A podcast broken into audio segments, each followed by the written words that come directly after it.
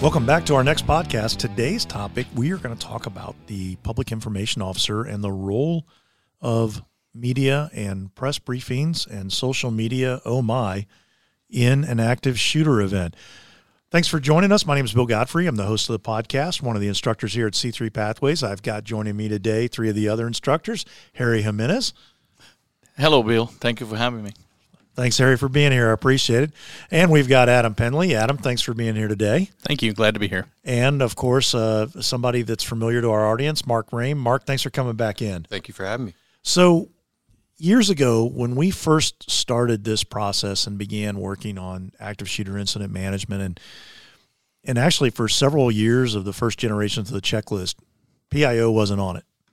And we finally hit a point where we were like, and the reason for that was, I guess I should explain that the reason was the checklist was predominantly focused around those actions that you needed to tend to in the first 20 to 30 minutes. And we just at the time didn't see PIO as being one of those immediate actions that was necessary. But this wonderful little thing called social media changed all of that.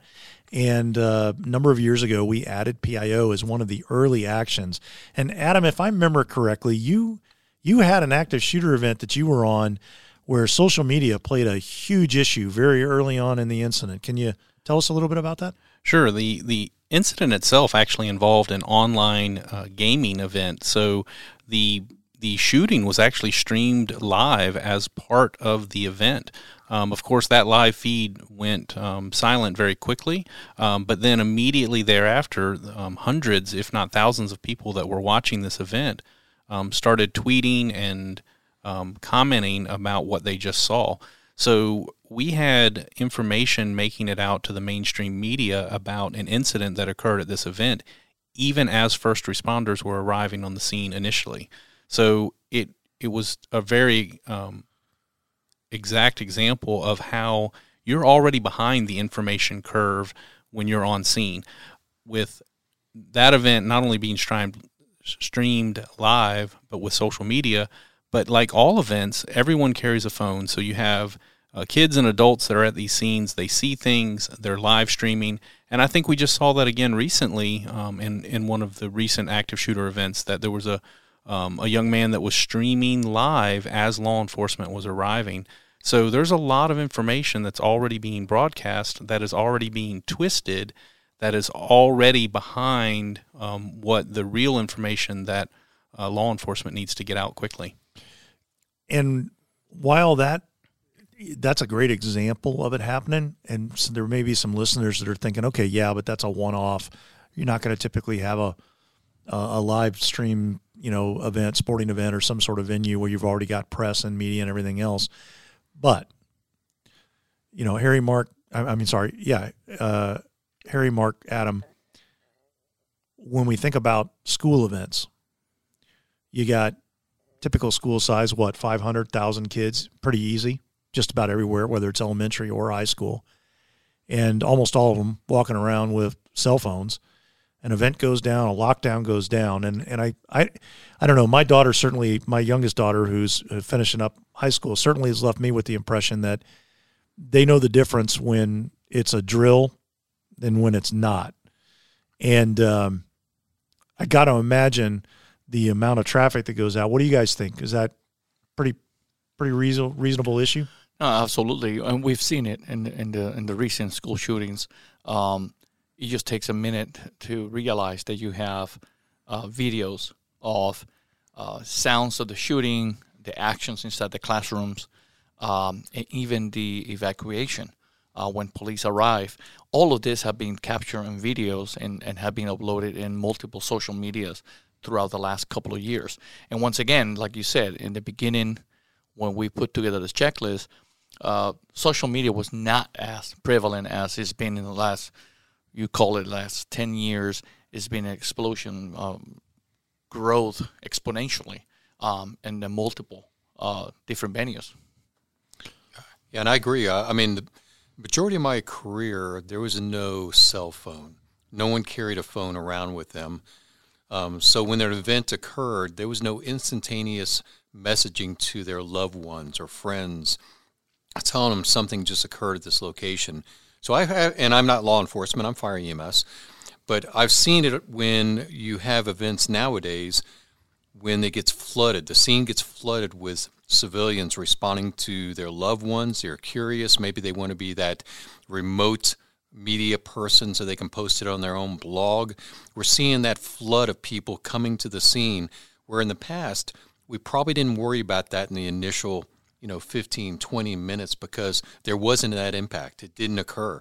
So this is a new world that we're dealing with in the last 10 15 years with these cell phone uh, live feeds and law enforcement have to set up their perimeters very, very quickly. Otherwise, their scene's going to get flooded, and it's going to be very difficult to control.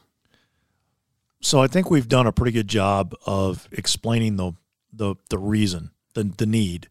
You, you can't control this. You can't stop it. There's no policing it. You're not going to prevent it.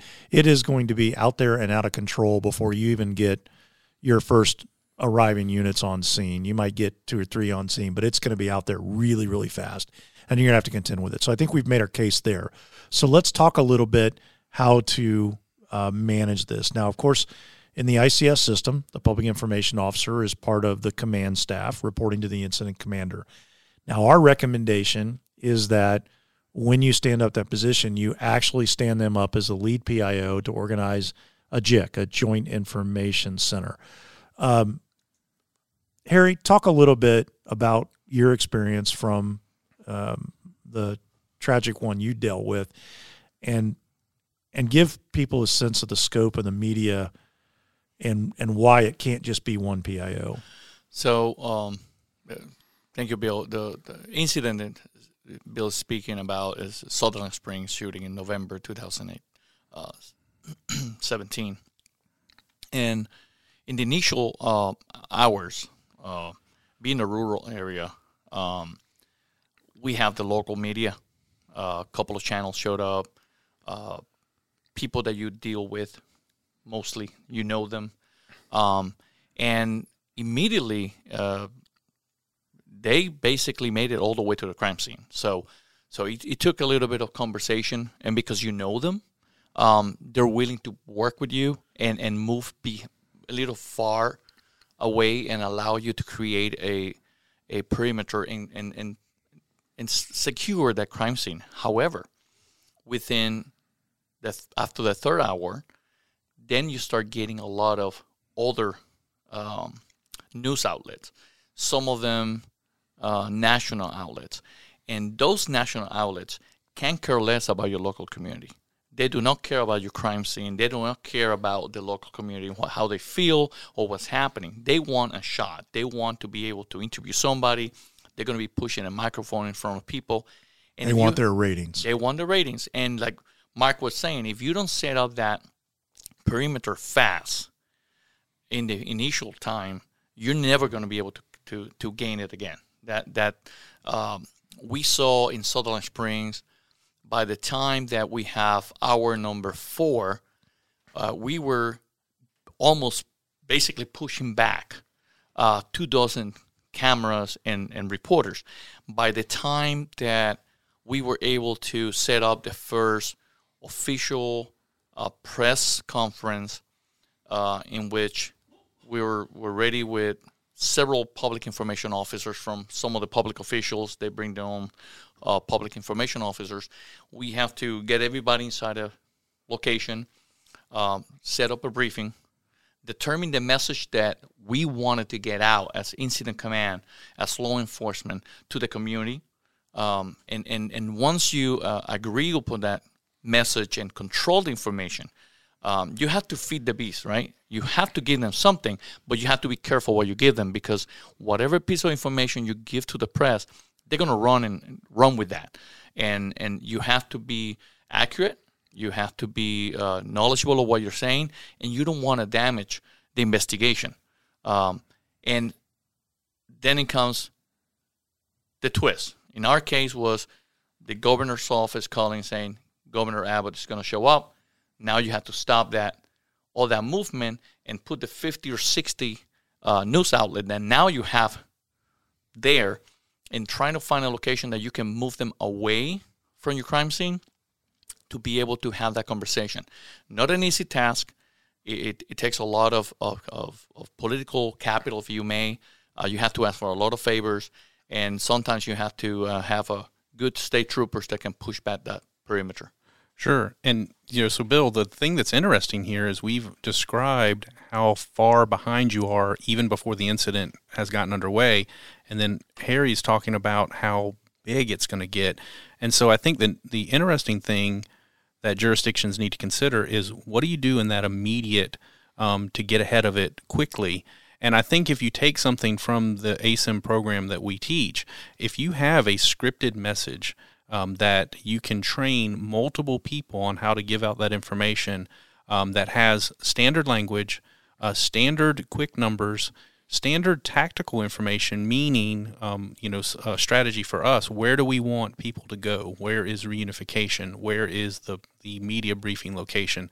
So, some standard things that are in a script that, whether it's Sunday morning, um, like in Sutherland Springs, uh, one o'clock in the morning, um, you know, for a late night uh, supermarket shooting, or any other time in between, you may be waiting for your um, your, your PIOs to get there and you need to get something out quickly. So I think developing a quick script that any you know on-duty supervisor or even anyone from uh, your partner agencies, fire EMS can can get out quickly so you're you're you that stopgap between you're already behind the curve and the onslaught that you're about to see. Mark, uh, something Adam mentioned with the the timelines and getting the message out. Talk a little bit about the the importance and the challenge of pulling together that initial initial briefing. Yeah, and I would say that has to do with the, how critical that environment is, because of course, um, let me revert back to my fire rescue environment. You know, my history of of, of my time on the job, uh, full time, is that we were all about that critical message going out very very quickly. Because if you don't, what's going to happen is law i mean the media is going to seek other sources of that information and most of it's wrong. And the problem then is you're spending a lot of your time beyond that correcting the message they sent out. So if you can get ahead of that curve get that message out quickly i can tell you historically for the department that i spend the majority of my time in we up trained or trained uh, all of our battalion chiefs and above um, our combat troops to do that initial message while they were still on the scene. We did not want them to pack up and go home without meeting with the media that, that arrived on that scene and have that, you know, battalion chief that ran that scene or assistant chief that ran that scene and give the initial initial message. And that's basically we used a template. You know, they they they were trained on what that message should be and should not be, what the information you don't want to give them initially, but that template gave them enough information. And it was so successful that after a while, the media was using our, our basically first briefing verbatim when they published it. And, and when you see that, you're going, well, it's working because they didn't vary from what we were saying. Yeah, and absolutely having a template it saves you a, a headache. It keeps you on on topic. It keeps you on the theme. It keeps you with the information um, that you want to provide, but at the same time allows you to protect the investigation. Um, if you do not give anything to the press, they're going to fill the gaps with whatever they want. So this is a unique opportunity for first responders to provide the message that we want out. One of them, the, the scene is safe. Stay away from this area. Uh, reunification we, we want to tell them don't come here don't look for your loved ones or your friends in this location. Here's the other location here's the alternate location where we're going to have reunification. Here's the phone number to call. Here's here if you want to help go to this other location and provide your help there. Uh, because people there's going to be an outpouring of, of, of support.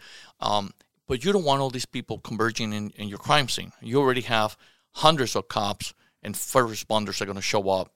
And and depending on what the location like like Adam was saying, if it's at school or it's, a, it's, it's a, some kind of a function, there's going to be already a lot of people there, and and they're going to be bystanders. Um, so you want to be able to use that. That that's a template. Um, there is a video which, if if if you have the time and you want to see how not to conduct a, a press conference, is uh, after the Fort Hood shooting. um, the commanding officer on that base decided to do the press, and instead of sticking to a, a information and a template, he just went off the cuff. And an hour and a half later, he was still talking and he was just all over the place. And it's a terrible, terrible thing to do because it may have affected negatively a lot of people, including people that didn't know that the loved ones were injured. But I'll give you the flip side of that. If you don't tell the press or the media some initial information, they're going to seek out their own information. And let me give you an example. And this isn't an active shooter, but it was a structure fire that we had a fatality and the initial engine company arrived, hooked up to the hydrant, laid out their line, and it was dry because the hydrant was dead. Now, the crew didn't know this. Obviously, they wouldn't have laid into that hydrant, but the incident commander chose not to talk to the media because of that that incident, you know, that, that hydrant being dead and there was a fatality at this, this structure fire. The press took that on their own, started interviewing you know the, the bystanders the uh, local residents and created their own story. And we spent days not only trying to correct that that uh, you know initial uh, five ten second media blast that was on the lead story for the next couple days but we had to address every single politician now that thought thought that we failed in our mission when in fact it wasn't our fault. It was actually the utilities that shut down that hydrant. We just weren't aware of it. So if you're not ahead of the curve, you're going to be behind, and it's probably going to be days before you correct that issue. So we talked a little bit about the template, and and as I think Adam mentioned, we have one that we cover in the ASIM class. So Adam, I'm going to ask you to role play this with me. I'm going to read off the template as if I'm the PIO, and then let you do the the part of the incident commander. Hello, I'm Bill Godfrey, Public Information Officer for this incident. Names and titles of the speakers will be provided in written form after the briefing. Before we start, let me stress that all information we are about to discuss is preliminary and subject to change. Again, this is an ongoing investigation. Everything is preliminary and subject to change. At approximately 1:30 today, one suspect began shooting multiple people at the First Street Mall. We have one suspect who was neutralized. There is no active threat at the scene. We want everyone to avoid the First Street Mall area. At this time, we have approximately two dead, five injured, and more than 100 survivors. We are working hard to reunite survivors with loved ones and provide information to families as quickly as possible. This is a complex incident and it's going to take time. We have survivors' assistance en route to aid survivors. Investigators have begun work begun their work to understand what happened. We do not believe other assailants are at large. We are investigating whether anyone else was involved in the incident, but we do not believe other assailants are at large. We will release updates on the investigation as approved by the incident commander. I would like to introduce the incident commander, Adam Penley, who will briefly answer a few of your questions. Our community has experienced a tragedy today. This is an extremely difficult time to families, the survivors, and the responders. We are heartbroken, but as responders, we have important duties ahead of us. We must secure the scene, provide quick and accurate information to those affected, thoroughly investigate the incident, and begin the recovery process. There is a lot of work to do, so I am only going to take a few questions. And Mark and Harry, I'm going to ask you guys to shout, uh, well, not shout into the mics. We don't want to hurt anybody's ears but ask Adam the questions as you would normally uh, normally do in training, and then I'm going to eventually cut that off. I've got a question for you. Uh, is there any other threats in the city that uh, you're aware of? We are not aware of any additional threats at this time. We know this scene is safe, um, but we do not have any reason to believe there are additional threats at this time. Yeah, uh, we heard that there were some casualties. Uh, how many people die, and, and were there any injured? Were there they're taken to the hospital. Which hospitals? So uh, we are not going to release which hospitals at this time, but there are two dead and five injured at this time. And again, we are working to uh, get the best information possible to those families as quickly as possible. What was the name of the shooter and what was his motivation? Why did he do this? And is there any other people that he's been working with that you're aware of? Most of that information is still under investigation and unable to be released at this time. Yes, um, we would like to know was an AR-15 used, and was this weapon? Uh, Okay, that's obtained all we have time for. I'm going to cut off our press conference. Our incident commander is still very busy. We're early in the incident. Uh, he needs to get back to the command post. Um, ladies and gentlemen, thank you for your time. We'll be back in 30 minutes with an update. We'll give you more then, and that's it. So the that that's a an example uh, from our template that we have in the class where we would typically do that preliminary read in. Now, sometimes you you may not be able to get the incident commander to the podium with you, but I will tell you, it only takes a few minutes. They don't need to take a lot of questions, but just to show that face and have that power team between the public information officer and then somebody representing the incident commander, if it's not the incident commander herself, maybe the deputy incident commander, but put a face to it. Um, let the PIO manage the press, and and know when to cut it off. That's the the biggest thing that we see, you know, in training a regular regular bid is you get somebody that gets out there, they misstep, they misspeak, you know, they get themselves into trouble and And, and so one of the things that on that note that I have found to be very helpful is again in the same template there is a, a list of commonly asked questions and how to respond because no comment is bad.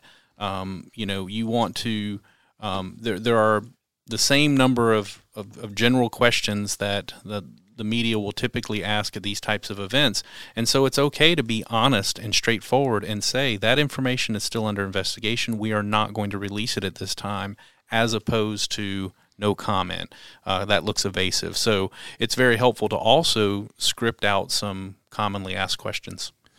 Yeah, and we've and we've actually done that as well. I was just going to say, Adam, there's a perfect uh, segue into this. Let's talk a little bit about some of the frequently asked questions that we hear at these things. You know, Harry, you do, do any of them stick out in your mind from your experience?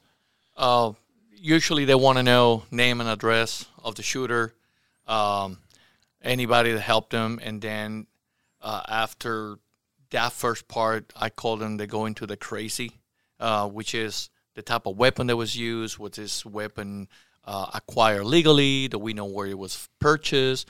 Um, and and then it, more bizarre are the ones that go into oh we're going to talk about Second Amendment issues here, and and there's no way to win on those, so those usually stake out. Yeah, that's why I think the PIO managers got to do their job by briefing that incident commander and making sure they know that there's going to be some hot topic questions they got to be prepared for. And, and it may be that it's still under investigation, as Adam said. Um, but again, what's the hot topic right now? Is it immigration? Is it gun control? All that sort of stuff is probably going to be surfaced. And as a PIO manager, you got to be prepared to hook that person or have a scripted response ready for them because that's their job. They should be seeing the social media, you know, trends, what's being asked out there. They should be seeing people actually blogging right now about that incident you're going to address. And you got to be prepared for those answers because they're going to ask them. They're going to give you those questions that you don't want to respond to, and you got to figure out how you're going to respond to it. Yeah, and the one of the one of the most uh, important pieces of advice I had a pretty seasoned reporter give me one time talking about doing press briefings. They said, you know, number one, well, the first they said, I'll deny telling you any of this if you ever say it. Uh, th- then they said, you know, number one, um, you do not have to accept the question as it was asked or posed by the reporter. You do not have to accept that posit because often they will structure the question in a way where it's a gotcha question no matter what. For example, when did you quit beating your wife? You can't, there's no way to win that. And so you just because they ask the question, you don't have to answer it. Um, and then, and then of course, I like what the politicians do. They don't really care what question you ask. Uh, oh, I'm so glad you you should have asked the question that I wanted you to ask. So that's what I'm going to answer. And the next thing you're you're you're sitting there looking at them, going, well, wait a minute, that has nothing to do with what they asked. You, well, you know what? That's that's sometimes how you have to handle these things to know where to pivot. But a couple of the the ones that I um, stick out in my mind that I think come up often is, you know, have you identified the the suspect? And we've got three answers there, and I, I kind of want to walk through these, and I want to take a second to talk about one of them. So the you know the one answer is we're working on it, or it's under investigation. Another answer is yes, but we're not releasing that information yet. you don't leave them any place to go. And then the third one, and this is the one I'd like to take a minute to talk about why. The answer is yes, we will provide that information to you. However, we will not give one ounce of notoriety to the suspect by using their name in our briefings. We ask that you join us in preventing that notoriety by minimizing your use of the suspect's name in your reporting. Now, we all sitting around the table know why that is, but let's talk about that a little bit. Harry, what what's the history behind that? So, uh, absolutely, what we see is um, every time that we have one of these uh, e- events um, that hurts the community, we have uh, the press immediately start broadcasting the name of the suspect of the shooter, and first of all, you're giving them what they want, the attention. Many of them. Uh, that's what they want. They're doing it for the attention. And number two, you have the copycats. And what we have seen is every time that we have one of these incidents, you have uh, the potential of other individuals just looking at how much attention and press and, and, and the name glorify the actions. And that might be just a little bit of push that they needed to actually uh, go and do what they've been thinking about doing. Sure, and, and we've seen from previous incidents that some of these um, shooters have expressed the idea that they wanted to outdo ones that have come before, and so it's that recognition um, that uh, negatively reinforces what they intend to do. But I think in addition to that, um, every time a survivor hears that person's name again, they get re-injured um, from from the original attack and that's just what um, the attacker wanted. You know, is to have uh, to put that hurt out there, and and if we can in any way intercept that, I think it's not only our duty as first responders, but it's also our duty to to ask the media to honor that. Agree. Let's pivot to a slightly different topic. Another favorite question that seems to come up a lot is was this terrorism? And it's interesting the uh, connotation that that takes on. I know my wife and I have this uh, rather fruitless discussion almost every time it comes up. Oh, oh, that was terrorism. Well, no, it's not quite that simple. So uh, here, here's the the answer we have for was it terrorism. Understand for law enforcement, terrorism has a specific legal definition. A determination of terrorism is made by the Attorney General, not by local law enforcement. We will not speculate. Next question. And that is outstanding because I'm going to mention the most recent incident that we have. Uh, someone ran into one of the barriers in the Capitol, in the U.S. Capitol. It was immediate that the name was released. Immediately, the press went to do what? Google search of the individual, Facebook account, snapshot of whatever the person was posting, and before the the the the casualties were removed from the area, they were already talking about motives. And and to uh, attribute to, uh, to attribute motive on the fly just because a posting or a name or or You mean they were speculating? exactly. Go figure. You, the, the press will never do that. That doesn't help anyone. And and and, and this is is just completely bizarre because they take a lot of uh, liberties writing about what it is. But if you sit down and talk to some of the some of the reporters and ask them, "Can you define terrorism for me according to the Attorney General of the United States?" They're not able to. Well, and on top of that, if if you are too quick to call it terrorism, and then those agencies that are legally responsible to investigate terrorism are unable to take the case because it does not meet their definition, now you have created a conflict that didn't need to be there. And you mentioned the definition of terrorism. That's another one in our FAQ. Terrorism is defined in the Code of Federal Regulations as, quote, the unlawful use of force and violence against persons or property to intimidate or coerce a government, the civilian population, or any segment thereof in furtherance of political or social objectives. Which is kind of interesting when you think a lot about what's gone on the last mm-hmm year and a half for that definition, but I don't want to I don't want to linger there. Mark, any uh, any of the uh, questions or FAQs that kind of stick out in your mind? I think the thing that gets um, mean, when we talk about, or I see something on the media, or we talk about this in class, is that it, we're good, I think, at controlling our own environment. You know, if you're the the, the manager of PI of the PIO, you're the the JIC manager, um, and you're briefing your leadership team if they're going to get in front of the microphone on what you should say and what you shouldn't say. Of course, they can go their own their path. Is when you get the elected official up there, and, and Bill, you talked about that earlier, that goes down their own path, and then you're you're sitting there going, I'm going to be spending days trying to correct this because that is not what occurred. That is not what we're dealing with. So, I, again, I think it's very important that that JIC manager, that lead PIO, really get with their people and try to establish kind of that rules, how we're going to play this game. And again, the incident commander can take their own path. They really can overrule you and say, no, that's not what I'm going to say. And, and again, the politicians are going to try to go down the path that, that pads their side, if you will, depending if they're on the left or the right. You know, they're, they're going to pad their side and take their direction. But again, as that lead manager of the PIO, you really need to do your job and try to control that environment the best you can. Absolutely. And and so I want to come back to dealing with the elected officials and the briefings on that. Before I do that though, um, and and I want to share with the group, you know, Mark and I have since learned this for a while back, but something that came a little surprise to us as fire EMS folks is that there is information that law enforcement will deliberately withhold. Um, and I don't mean they'll just say we're not discussing that. They won't even acknowledge that they know or are aware of things, and and will purposefully censor, if you will, what is allowed to be released and be briefed. Adam, can you talk a little bit about that kind of stuff and why that is? Sure. So, um, if there are outstanding suspects, um, the the manner of injury may be part of the case that only the shooter would know.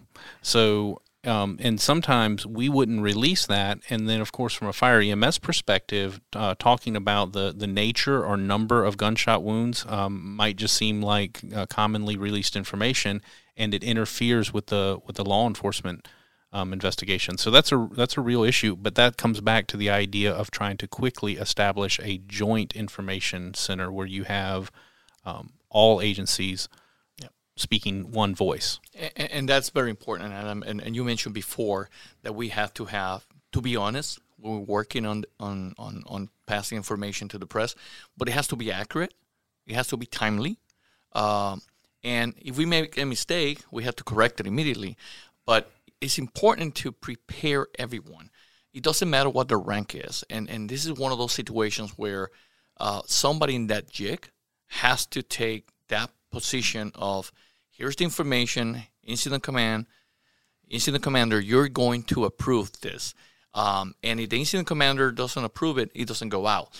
And those are the uh, inner battles. This is the reason why we recommend that you take all the public information officers from each of the entities, being the federal entities, the state and locals, or the politicians, bring them inside a location away from the command post and hash it out. Have that conversation make sure there's an understanding, and then there's only one statement, one voice, one message. Approve. And, and let me clarify.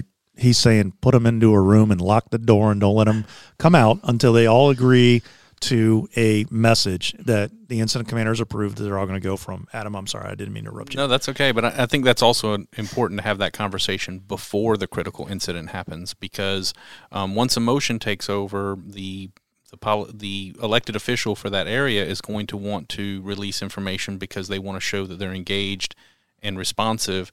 Um, but they need to understand that it's important for them to work with the one voice uh, concept as well. So. And Mark, that brings. Uh, go ahead. But, but you, you, also don't want to alienate those people, even though they have their own message. Because if you alienate them, they're going to go ahead and give their own message. Mm-hmm. So somehow you got to bring them into the fold and get them involved in that common message because otherwise you're going to be competing messages from different entities that you didn't bring in. Like yep. uh, Harry was saying earlier, you got to bring them together. They got, got to come up with that common message that's got to go out in the field, especially that initial one. And what I have done in the past is uh, make sure that manage Eagles, right? I get everybody involved. Once we have the PIOs agreeing on the message, we make sure that the one person talking, maybe the most senior ranking individual, or if it's law enforcement, whoever has the jurisdiction, and then stand right behind them or around that person. The rest of those politicians or city officials, county officials, so everybody has an opportunity to be in front of the camera, but you have one person talking, and that way that balances out uh, what Mark was saying, trying to acknowledge, yes, you're important, yes, you have a message to say, but everybody's together. Just the fact that you're standing next to that individual talking is is telling the press we're all on this together. And that brings me back to where I was going before when you talked about briefing the elected officials, whether that whether that private briefing to the elected official is done by the liaison or done by the PIO. What do you share with them? And and here's how the conversation typically goes: How many how many dead are there? No, we're not disclosing that. I know I won't say it. How many dead are there? Well, we're not disclosing that. I understand that, Chief. Um, I want to know how many dead and how many kids are involved. I, I understand I'm not going to discuss it at the press briefing. I'm not I'm not going to disclose that. And then you tell them, and then the next thing you know is it comes out. And and I will say honestly, I don't think it comes out deliberately. I don't think they do that deliberately. It's stressful. You stand up in front of that podium with all of those bright lights snapping on and people shouting questions at you and all the noise. It's very easy to get rattled and confused. But if they know, it's going to come out.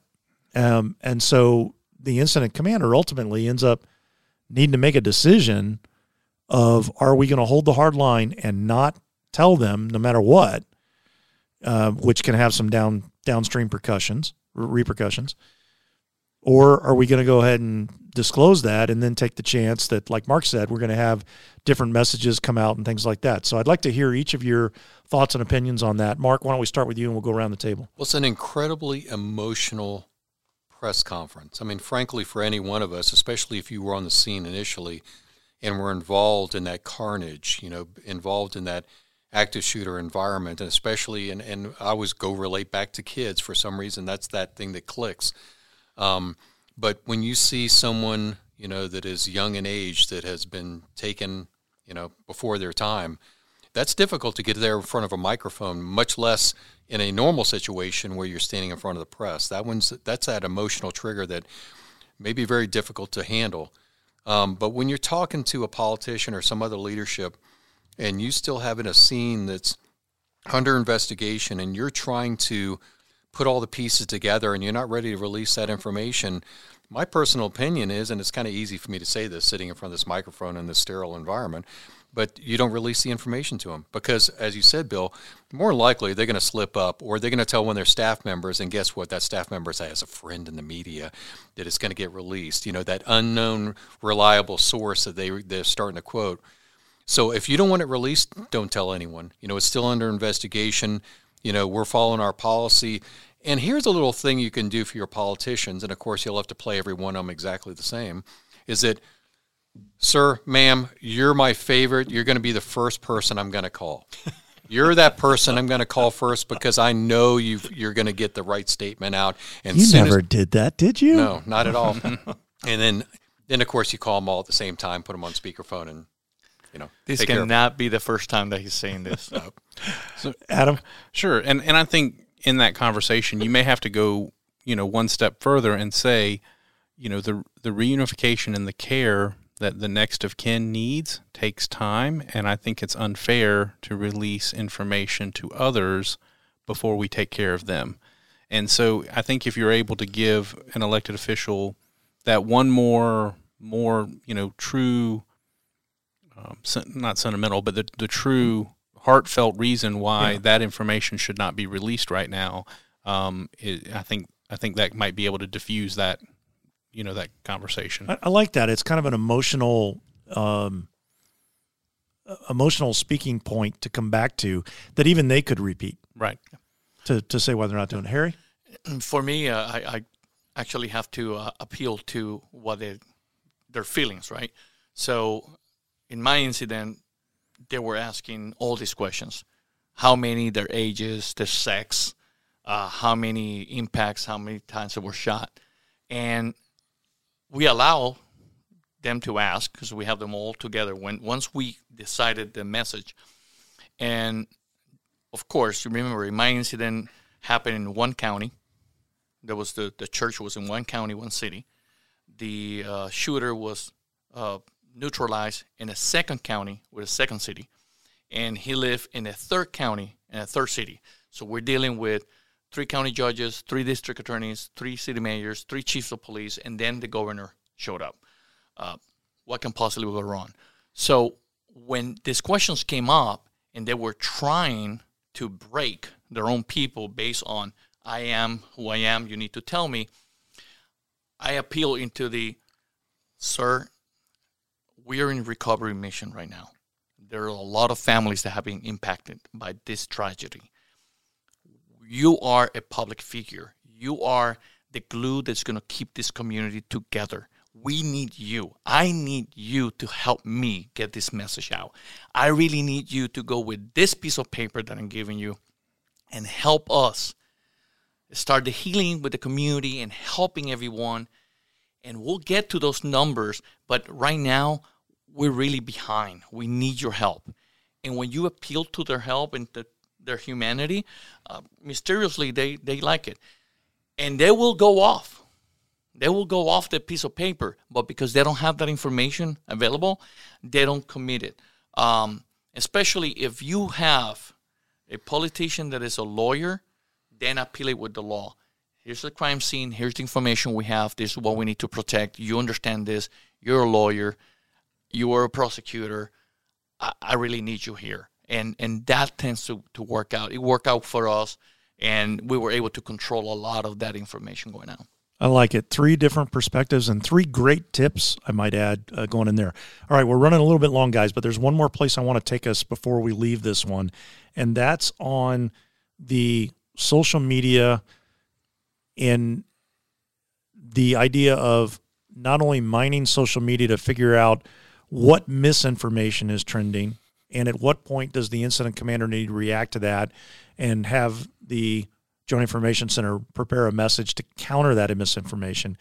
But also, let's talk about the role of the Joint Information Center in mining that social media for witness information, for intel, for what might become evidence, the videos and things like that. So, uh, Adam, can you lead us off on that one? Sure. I think the main thing to keep in mind is that um, most agencies have gotten really good at using social media to get out a message, but it shouldn't just be a one way loudspeaker. You have to be able to listen at what's coming back as well.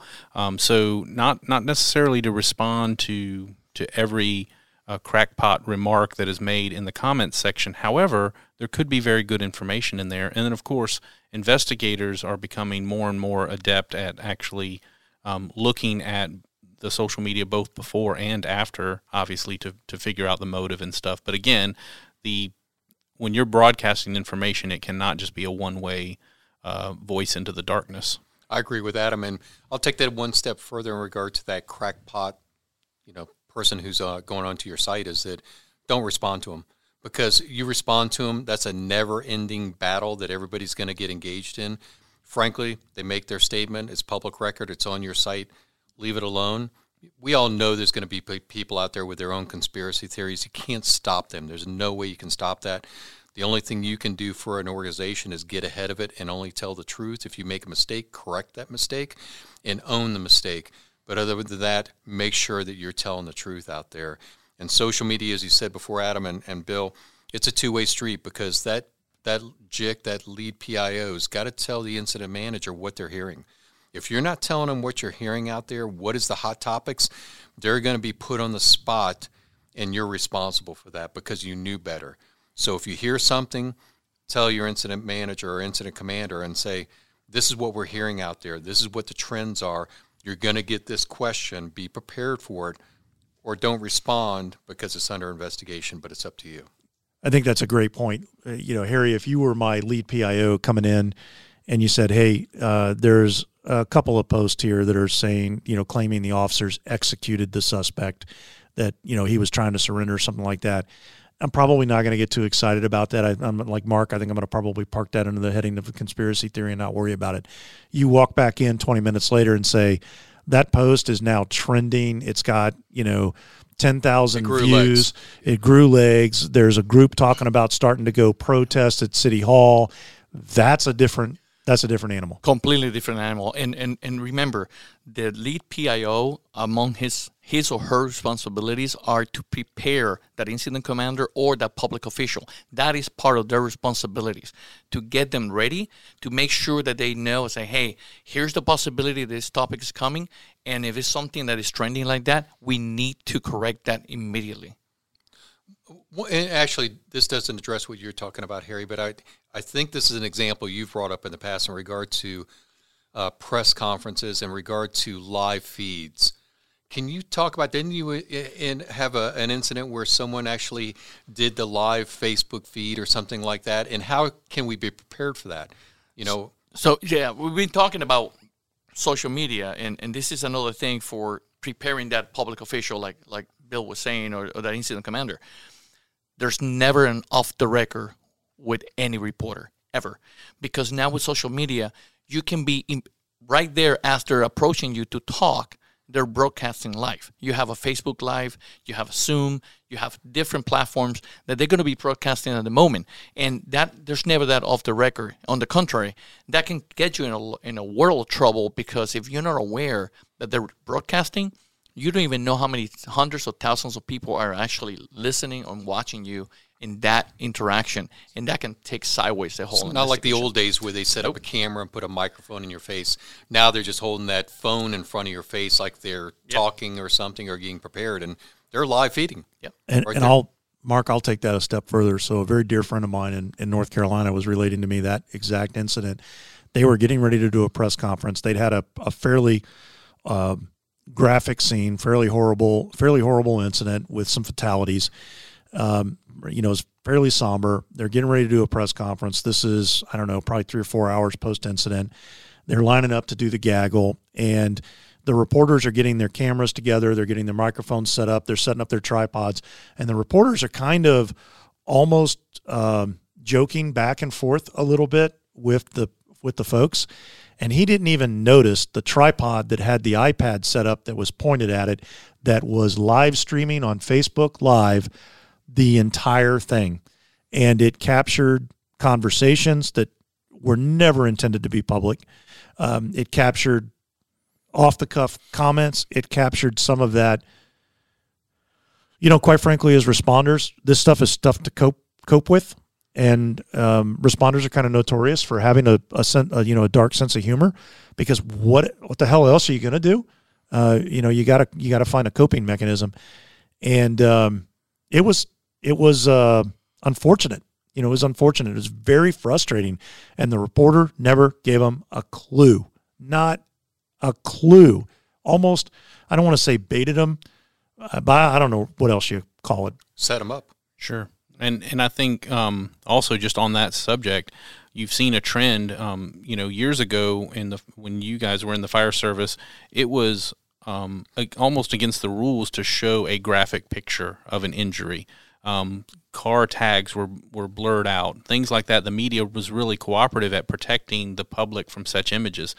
That has trended the other direction now. The the you know even on mainstream um, media channels, you often see more graphic things that you would have never imagined. So it's just a, something to think about for as we set up our crime scenes as well. That we have to protect, um, you know, the scene from from being broadcast in in, in all its um, unfortunate goriness. Absolutely.